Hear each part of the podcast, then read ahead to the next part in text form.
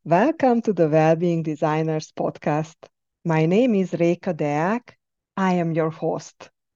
This podcast is about well-being at work and in life. We discover how we can design the future of well-being together so we can create human-centric organizations and a sustainable work life. In the first season of the podcast, I talked with the first generation of well-being leaders in big organizations. Usually, they were the very first ones in their organization ever to have the title of Head of Wellbeing or similar. In the second season, starting with episode nine, you will meet similar people again, and I invited some other interesting profiles as well. All these people work on well-being on a systemic level. Their mission is related to make the world a better place through focusing on well-being.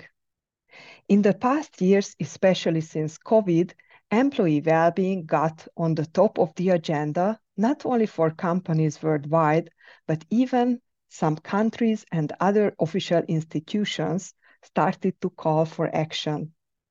In the Wellbeing Designers podcast conversations, I would like to highlight the work of those sometimes invisible people, leaders, who are either in charge of well-being in organizations and trying to navigate amongst the growing amount of well-being offerings while connecting efforts to business impact and, most importantly, create real value for employees. Or they are those leaders who are doing their best to create international forums to exchange, raise awareness, and take action on well-being and people sustainability. They might be the ones whose responsibility is to take care of hundreds, thousands, or ten thousands of people's well-being. They might be the ones who keep decision makers and C E Os engaged about the topic of well-being. They might be the ones who are proving that employee well-being is a strategic enabler of sustainable performance and business success. They might be the connectors between well-being leaders across companies and countries. I call these people well-being designers. Enjoy listening to them and learning from them. Together, we can design a human-centric work life and the future of well-being. This is a special bonus episode with a surprise interview. Enjoy! Hello everybody! This is a different voice today. My name is Isabel Steinhoff and it's my pleasure and honor to interview the host of the Wellbeing Designers podcast, Réka Deák. Welcome, Réka! Hi Isabel. Uh, well, it's a pleasure to be here on this podcast now uh, in a different position. Yes. Thanks a lot for your proposal to do this. Uh, I knew that if I do once something like this, then you will be the one interviewing me. So since we got to know each other, which was exactly uh, in two thousand nineteen when I uh, first started on this journey, setting up the early version of Wellbeing Designers.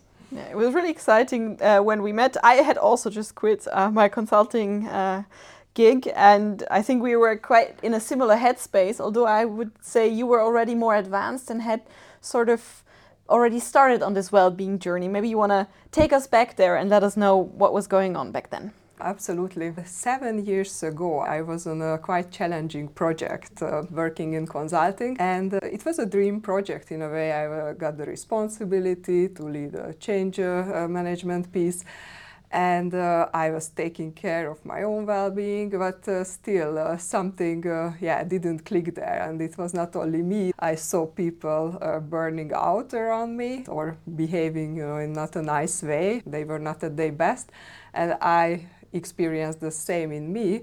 Luckily, I didn't go until uh, burnout, but uh, I was clearly not at my best. I had some symptoms and uh, I was uh, not reacting in an assertive way on challenges and uh, difficult conversations like uh, as I wanted. And this really uh, made me question also the way how I approach my own well-being. Mm-hmm. So if I should do dif- something differently, what it is. And uh, also how I could bring others along, you know, how I could uh, support my consulting team, my colleagues, the clients, when we interact, when they interact, to create a better uh, culture and the base to work together. And this was really a defining moment. Of course, back then I didn't uh, call it well-being, mm-hmm. but uh, yeah, it kicked off my journey. Uh, and now I know that what was in my mind is really to create a well-being culture. And then uh, I learned uh, different techniques, um, both from West and East, so my coaching studies were based on neuroscience and uh, also the Eastern influence through yoga, meditation, and then again Western mindfulness. So these all came uh, together in my work. So this has been a long time in the making, but uh, we heard you speak about the, the personal side of it, but when you think about it, from a strategic and organizational perspective, what are the different nuances compared to, I think we sort of have a, an, an image of what personal well-being can be, but if you take it to the organizational stage, how does that play out then? We always go back, of course, on the individual level. So even if we approach it from the organization, what we talk about is the people, right? So that they all feel uh, well. So uh, if we talk about uh, strategic well-being individually, then uh, it's uh, about uh, your intention, that you don't just uh, react on, on your life and uh, you know just uh, like find something cure uh, your symptoms, but you intentionally set up your life in a way uh, that um, Uh, maintains your well-being physically, mentally, emotionally, socially, financially. The same is true for organizations. If they want to have a workforce which is uh, uh, productive, uh, people uh, bring their best uh, selves to work, they are happy, uh, healthy, then you have to create a culture and an environment that uh, helps people create this awareness of taking care of their own well-being, and then um, help and support teams uh, to understand each other, and that's how they can uh, also work and collaborate better together. Mm-hmm. There needs to be a balance, right? Again, we were speaking about the individual level, but then also as an organization, you have goals, you want to have a high performance culture.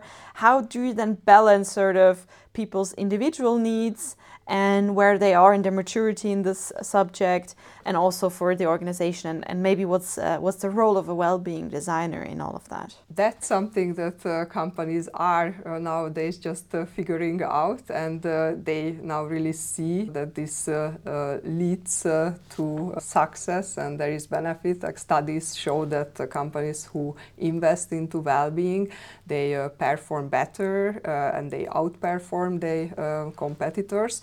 So uh, luckily, we are at this point where we have data behind this. A few years ago, uh, this was still not there. So, of course, elements of well-being like psychological safety, it's a very important element.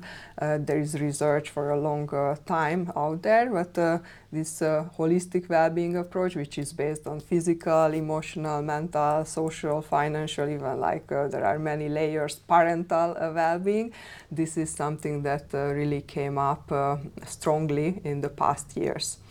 Uh, so. Organizations uh, can uh, support this in various ways. Uh, definitely we need uh, role modeling uh, by the leaders. I believe also in bottom-up movements, and they are very important, but uh, without uh, commitment of the leadership, uh, really an organization-wide uh, change won't happen. So that's why we need to approach it from everywhere in the organization. How can organizations deal with it? You said there's a lot of layers to it, so it needs a holistic approach. Um, how do f- companies find sort of their well-being strategy, let's say? You said it's also a change project. So how would they approach the subject? And maybe you can build on also what you've learned from your guests in season one, uh, who were all well-being designers and were in charge of this area in their respective organizations. There are uh, frameworks out there, and usually companies pick a framework that worked maybe for another company. What is also important, that it was emphasized uh, by uh, my guest, that uh, you need to listen to your people, and you know uh, if you really listen to them, then you really listen to your own organization. It's good to have the frameworks and best practices. You have to then adapt it uh, for your organization, for your problems. We have uh, no uh, organizations that look uh, the same uh, in terms of individuals, cultures, the size, the industry, uh, how much percentage is white collar or blue collar workers. These influence what well-being manager, well-being leader then uh, has to deal with. What are typical challenges that these organizations face when they when they start to engage with the topic, and how would you recommend sort of they try to over overcome them? What's what's your perspective on that? There are companies who have been always trying to deal with this topic, and they are famous to be good employers. So maybe for them, this journey came much more natural. There are other companies who were more focused on just uh, productivity and uh, paying people. So there it's a bit more complicated. Uh, they now really react on the demand, especially by the new generation who mm-hmm. are uh, Uh, very conscious uh, that they want to work for an employer who takes care of their uh, well-being and uh, offers the opportunity for them to bring their best selves or their whole selves to work. Historically, uh, the big companies have done this a lot, then, but they changed uh, from wellness to more well-being, to have the mm-hmm. holistic approach. And then uh, smaller companies or, or the ones who didn't uh, put this in the center of their uh, strategy, they are now picking up uh, on this topic. In my conversation with uh, being leaders or people who now uh, picked up this topic within organizations, uh, sometimes we get back to the point that uh, we shouldn't start with a bigger holistic well-being program or well-being journey, education, how I like to call it, for employees. But first, uh, we should uh, approach the leadership team, because they might still not understand it fully, what are the benefits and why they have to invest into it. If we talk about the leaders, it's interesting because in leadership development programs, uh, this element of uh, self-awareness and personal development, it has been always there. Many companies actually then uh, realized through their leadership development program that, oh, you know, why not uh, to give this to all employees? And that's exactly, uh, I think, the beauty of uh, employee well-being uh, nowadays, that you can now, through this movement, offer uh, this personal development, uh, creating the self-awareness for everyone, every employee in the company. I love how you're so passionate about this topic, and it segues me nicely into, I want to shed some more light on the mission of Wellbeing Designers. I think you sort of already hinted a little bit at it, but just give us a glimpse on what you're doing, what you're planning to do, and uh, you know, how people can get on board uh, on with this journey of yours as well. Happy to do that. Uh, first, uh, before my mission, I would talk about my vision, because that really explains then a bit uh, the mission. So my vision is that uh, one day we run out of work. That sounds good. Because then uh, well-being as a group of skills or life skill, uh, it would then uh, be taught to kids, to teenagers in schools, uh, at universities uh, latest. And they would already arrive uh, at their first workplace possessing this knowledge, you know, how they uh, take care of their physical well-being in terms of exercise, sleep, nutrition, how they uh, recharge, uh, how they take care of their mental well-being, uh, emotional well-being. But this is still not there. There are countries who are advancing on this. They they have already, for instance, mindfulness classes in high schools, but this is not uh, the average. We have still many people who were not taught uh, uh, how to deal with their well-being in schools. So they are now in the workforce, and um, they face some challenges. So then our mission comes here uh, to really provide an education for people, how to pick up well-being skills, and then how to design together healthy organizations, well-being culture in organizations. So we have a human-centric uh, work life, and this is good not only for the company, but for the overall community and society. So we start in the workplace, which is nice, and uh, I love your vision that this will be actually natural, and maybe A I will do all the work for us and we can just be happy and well. Uh, but let's dive a bit deeper into um, how you are working with companies and how you are educating leaders, but also then the well-being designers, right? The next generation of people who will take care of this in the mm-hmm. workplaces. Let's let's go a bit deeper. First of all, building awareness, uh, that's uh, one of the work that uh, we face out there, and that there is a demand for it. That uh, we can do through uh, giving uh, inspirational keynotes uh, for leaders or for employees, or inspirational workshops where um, they really got to know the, the numbers uh, and the benefits uh, behind the well-being culture, and experience it also on themselves through some techniques. When we have this awareness, and uh, the awareness is there and the intention to do something more about it, then we can go a bit uh, deeper and further to work uh, together with uh, teams. Uh, for instance, one of uh, the popular uh, workshops that we do is a well-being culture sprint, where you can design uh, your own uh, well-being in a team context and the team's well-being, and then eventually this could help to create an organization-wide well-being uh, framework and strategy. And of course, uh, this is still uh, quite short, so we know that uh, change is difficult, and this mm-hmm. requires usually some change in behaviors of the individual and the organizational behavior. So we then uh, work also longer uh, together with companies on uh, well-being culture journeys. And uh, this is where the more um, intentional well-being education approach uh, comes in, uh, when a selected group of people in the organization learn about the holistic well-being approach, uh, and uh, they can be then the ones who then bring this uh, into the organization, whether they are well-being champions or line managers. So they learn all about uh, physical, mental, emotional, social, parental well-being, and uh, in a work and team context. Uh, so that's very important for us, that uh, we really put this into a work context, because uh, sometimes uh, that is missing in this equation, so we go beyond the individual. I like how you're engaging all the layers, right? You have something for the leaders who do have to speak about numbers in the end. Mm. It's uh, what they are uh, focused on, and to show really how this is a strategic topic for sustainable performance. And then also the team leads. Could you dive a bit deeper into this sprint? I think that's something that's very intriguing for people. A, because it sounds fast, and B, because it sounds hands-on.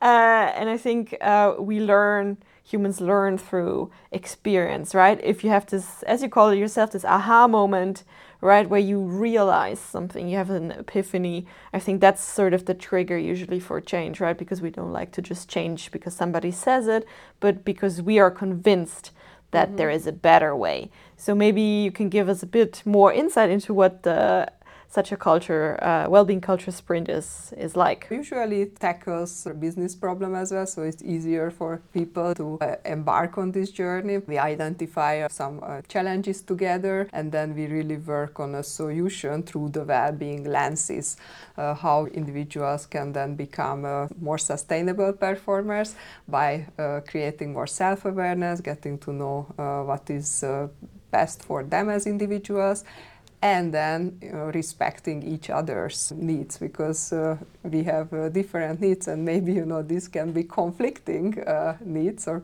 we have a different uh, conflicting uh, way to be well. Uh, but that's uh, uh, really important to bring this uh, uh, respect and create a psychologically safe space. We then know what is good for our whole team to work together and be a sustainable performer. And how long does it take you to do such a sprint? So it's like from three to five days. It's really between uh, a longer journey and just a one-time inspirational uh, workshop. Mm-hmm. So you can sort of dip your toe into the water, and then you can, you know, uh, want to go and swim deeper. Yeah. And uh, one other thing that really came out uh, also to these conversations in the podcast is uh, growing demand by well-being managers, well-being leaders who come to us. We will uh, launch a course for them. So but they can be sort of become a train the trainer sort of ambassador, as you said it, for, for this topic. But of course, Uh, they need the methodology for that. And the community aspect, that's, I think, very interesting. Um, how has maybe also your podcast uh, connected people? I think you, you told me uh, some funny stories before we started recording.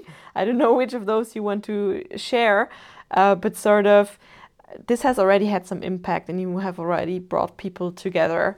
So how does that play into now your whole mission and vision?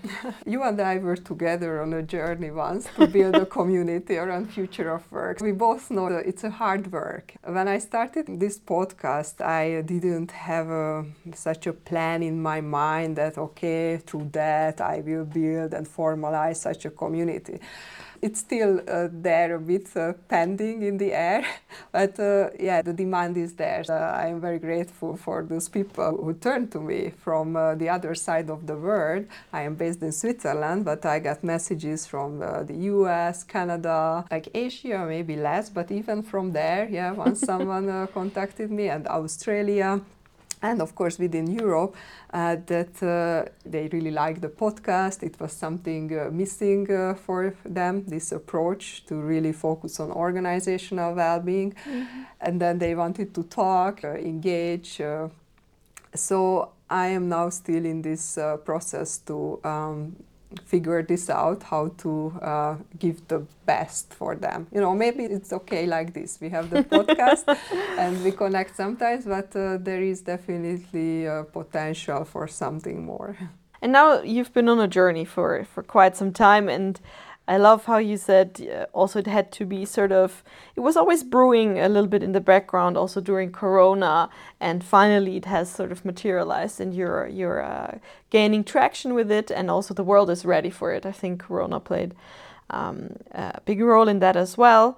So with your own experience, with what you've learned from your guests and, and your partners, um, what would be your advice for the future generation of well-being designers? I think that's something you ask your guests as well, so you, you're not getting around this one. Yeah, yeah, yeah. I have three words, and then I can explain them. Uh, lead, co-create, enjoy. So what is behind these words? Uh, the, the first one is lead. It's uh, both, you know, lead by example. So you, as a well-being leader in the organization, then you are also a role model of this uh, uh, behavior and way of uh, being, way of working. Uh, plus, lead in a way that uh, I think if, if uh, we want to be uh, efficient and really make a difference and create a well-being culture, then this person needs to step up. Ideally, you know, the position is created with a certain seniority, but if not, then there are different uh, ways to show leadership and uh, go out there, engage your stakeholders.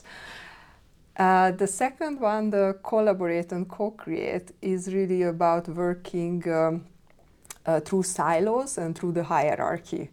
So well-being shouldn't be, you know, just at the well-being H R department. It should be really uh, across the whole organization, integrated into all business areas, and yeah, also on all hierarchies. So it's not only for leaders, not only for employees, uh, it's really a mindset that we have to uh, transmit on all levels and layers. And the third one is enjoy the journey. You know, it's, it can be a job, and every job can be demanding. Either you are within an organization working on this, and then uh, you face all the challenges that uh, corporate life offers, or you might be on the outside uh, as a provider, uh, breaking through the noise. I think we live in an exceptional time, and uh, the potential of well-being uh, is really huge. And we need to enjoy this journey and not only see the negatives and the difficulties, but also stop uh, for a moment and recognize that, wow, you know, where we came from, mm-hmm. uh, we really now made a big step uh, in our small world uh, as uh, well-being managers in our organization to start to talk about this topic. And in the whole world, there is a movement going on. And this is big. This is a big step. That's a beautiful point, I think, to end on. Thank you, Réka, for being in the hot seat today and for taking the initiative with this podcast, for pushing this topic forward. Mm-hmm. And I wish you all the best for Wellbeing Designers. And I can't wait for season two of this podcast. I hope you enjoyed this bonus episode of the Wellbeing Designers podcast. If you would like to keep in touch with me, with us, sign up to the Wellbeing Designers newsletter. You can do this on our website, w w w dot wellbeing dot design. You can reach out to me via the website or via LinkedIn. I am happy to connect with other wellbeing designers from all over the world. Remember, together we can design a human-centric work life and the future of well-being.